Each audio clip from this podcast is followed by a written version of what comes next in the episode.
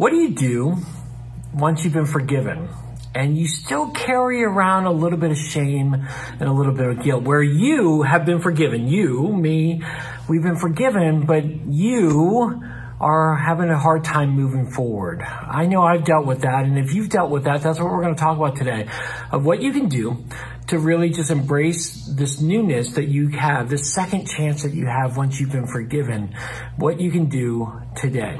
Hey everyone, my name is Tom Pounder. I'm the online campus pastor here at New Life Christian Church. And when we mess up, and I've done my fair share of messing up, it can, you know, cause a lot of pain. It can cause a lot of hurt. Uh, it could ruin careers. It could ruin marriages. It could ruin friendships. And while your, you know, mess up is in the past and you have been forgiven, uh, you may deal with a little bit of guilt and shame. I, again, I know I have. And so what do you do to really just move forward in life? How do you move forward in life? What can you do to do that?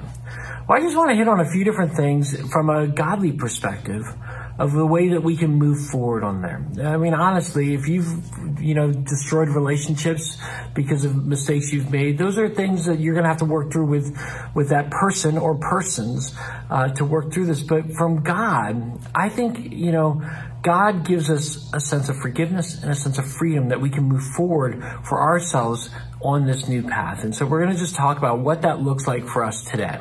The first thing that it looks like is just that, that we need to embrace that we've been forgiven. We need to embrace that we've been forgiven. If we go before God and we ask Him for forgiveness, we can know that we've been forgiven. 1 John 1 9 says this If we confess our sins, He's faithful and just to forgive our sins and to cleanse us from all unrighteousness. If we go before God, it says that He is going to forgive us, He's going to cleanse us of all unrighteousness if we go before God, He's going to forgive us and He's going to cleanse us so we can move forward. That the, the crap in our lives, the blackness, the darkness that we've encountered in the past is no longer there. Jesus is looking at you from a fresh start and you can move forward.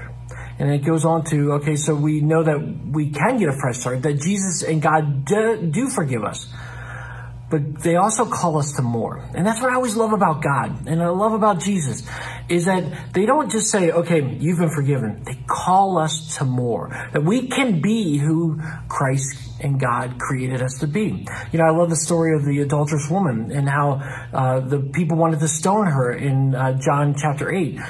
But Jesus said, no, I'm, I'm not going to stone her. I'm going to forgive her. But he says this to her in verse 11. Go now and leave your life of sin. He said, I'm not going to condemn you, but go and leave your life of sin. He called her to more. He said, Go and leave your life of sin. Don't do this anymore. You are committing adultery. Don't do this anymore. Move forward. Again, I don't know what you've been forgiven of, but you can't go back to that. Once you go and are forgiven by God, God calls you to more. And we need to be better than that.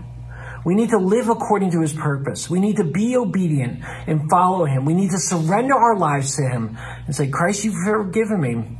I'm going to go and leave my life of sin. I'm going to live the way that you had intended me to live in a holy way, a pleasing way, in an obedient way. So that's the second thing you can do is just to go and leave that life. Leave it behind. Don't worry about it anymore. He's forgiven you. Go and leave your life of sin. And then the third thing is I just kind of hinted on this right now is just to live a life of obedience and to surrender to God. Again, I don't know where you're at with your relationship with the Lord, but sometimes it looks like, hey, maybe I need to commit my life to Christ and be baptized. 2 Corinthians 5:17 says this, therefore if anyone is in Christ, he's a new creation. The old has gone, the new has come. The old you, which is in the past, is gone. The new you has come and go and leave your life of sin. Go, go, go, go and be obedient to God. Surrender your life to God. Maybe you need to be baptized. Maybe you need to commit your life to Christ and be baptized. But maybe you've already done that and you've kind of lost your way. Well, maybe you need to get plugged in with a group of people that are going to encourage you in your faith The great thing is that New Life, we have lots of different opportunities for you to do that online and in person. There are life groups. So if you go to newlife.church slash groups, you can get connected with a different group. Or you can just simply email me and say, Tom, I want to get connected in a group and I can help you get connected in that group that you need to be about.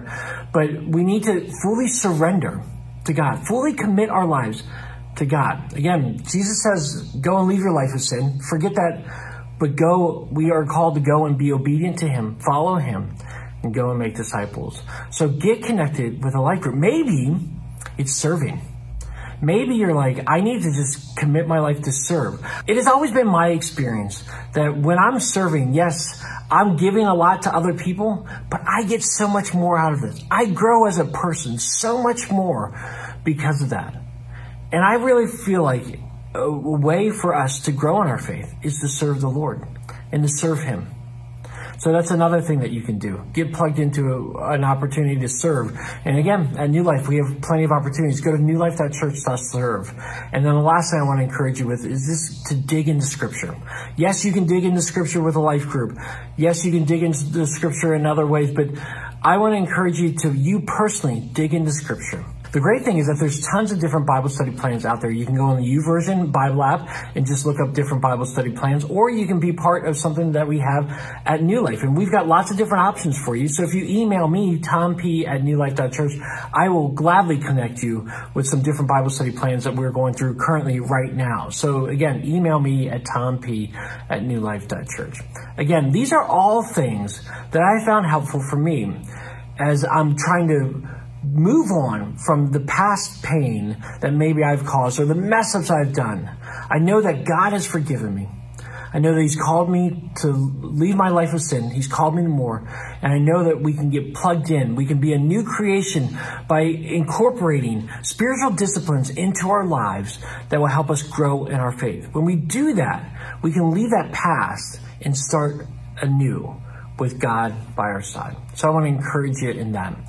Hey, listen, if you got thoughts, if you got comments or questions about that, definitely hit it in the comment section below or email me at tomp at newlife.church. I would love to get you connected. I would love to help you and encourage you in your faith. Know that you're not alone. Christ has forgiven you.